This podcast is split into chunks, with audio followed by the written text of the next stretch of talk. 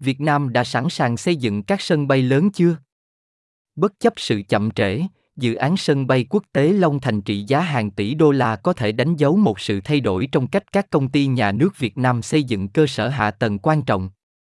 Dêm Gill, The Diplomat, ngày 3 tháng 10, 2023 Việt Nam là một trong những nền kinh tế phát triển nhanh nhất ở Đông Nam Á, với GDP tăng 8% vào năm ngoái sau khi đạt trung bình hơn 7% từ năm 2016 đến năm 2019. Đầu tư trực tiếp nước ngoài ròng trung bình khoảng 14 tỷ đô la Mỹ mỗi năm trong vài năm qua, phần lớn trong số đó là sản xuất theo định hướng xuất khẩu cho các thương hiệu quốc tế lớn như Samsung và LG. Rõ ràng là mọi thứ đang diễn ra trong nền kinh tế Việt Nam. Tuy nhiên, đất nước này đã phải vật lộn khi xây dựng cơ sở hạ tầng lớn trong nước như sân bay và đường sắt. Tàu điện ngầm thành phố Hồ Chí Minh được chờ đợi từ lâu vẫn đang trên đà hoàn thành, chậm tiến độ nhiều năm do việc thu hồi đất kéo dài và các sự chậm trễ khác. Một dự án khác chậm thu gom hơi là sân bay quốc tế Long Thành. Long Thành, một siêu dự án trị giá hàng tỷ đô la, sẽ phục vụ khu vực thành phố Hồ Chí Minh và giúp giảm bớt áp lực tại sân bay quốc tế Tân Sơn Nhất quá công suất. Nó dự kiến sẽ không hoạt động cho đến ít nhất là năm 2025. Một nguyên nhân của sự chậm trễ là do thu hồi đất.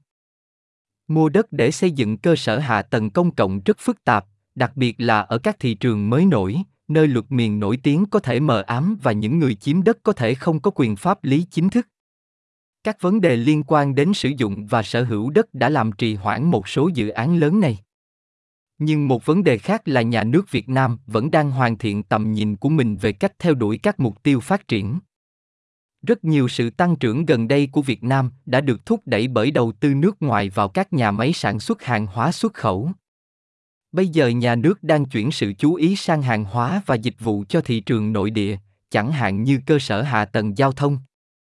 Đó có thể là một đề xuất phức tạp hơn, đặc biệt là khi quyết định ai sẽ điều hành các dự án này và họ sẽ được trả tiền như thế nào. Dự án sân bay Long Thành là một ví dụ điển hình. Nó đang được phát triển bởi Tổng công ty Cảng hàng không Việt Nam, ACV, một công ty cổ phần do chính phủ sở hữu 95% và được giao nhiệm vụ quản lý mạng lưới sân bay quốc gia của Việt Nam. Là một công ty quản lý sân bay, ACV đã được điều hành một cách khá bảo thủ. Năm 2022, công ty ghi nhận 292 triệu đô la Mỹ lợi nhuận sau thuế. Nó có 2,5 tỷ đô la tài sản trên sổ sách, một nửa trong số đó là dưới dạng đầu tư ngắn hạn.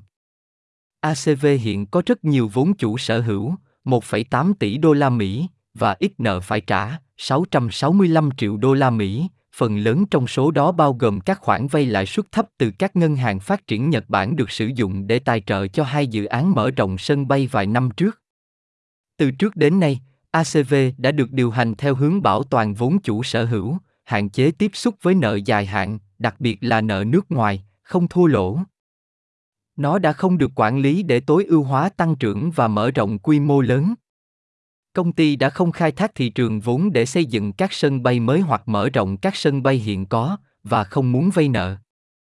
Trong năm 2022, ACV có 1,25 tỷ đô la Mỹ chỉ đơn giản là ngồi trong các khoản đầu tư ngắn hạn thu lãi, thay vì được triển khai để mở rộng.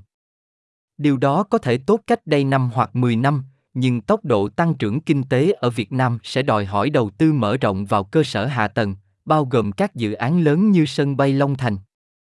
Với thực tế đó, ACV dường như đang định hướng lại theo hướng mở rộng. Đối với sân bay quốc tế Long Thành, ban đầu chính phủ xem xét sử dụng các khoản vay ưu đãi hơn từ các ngân hàng phát triển của Nhật Bản hoặc Hàn Quốc.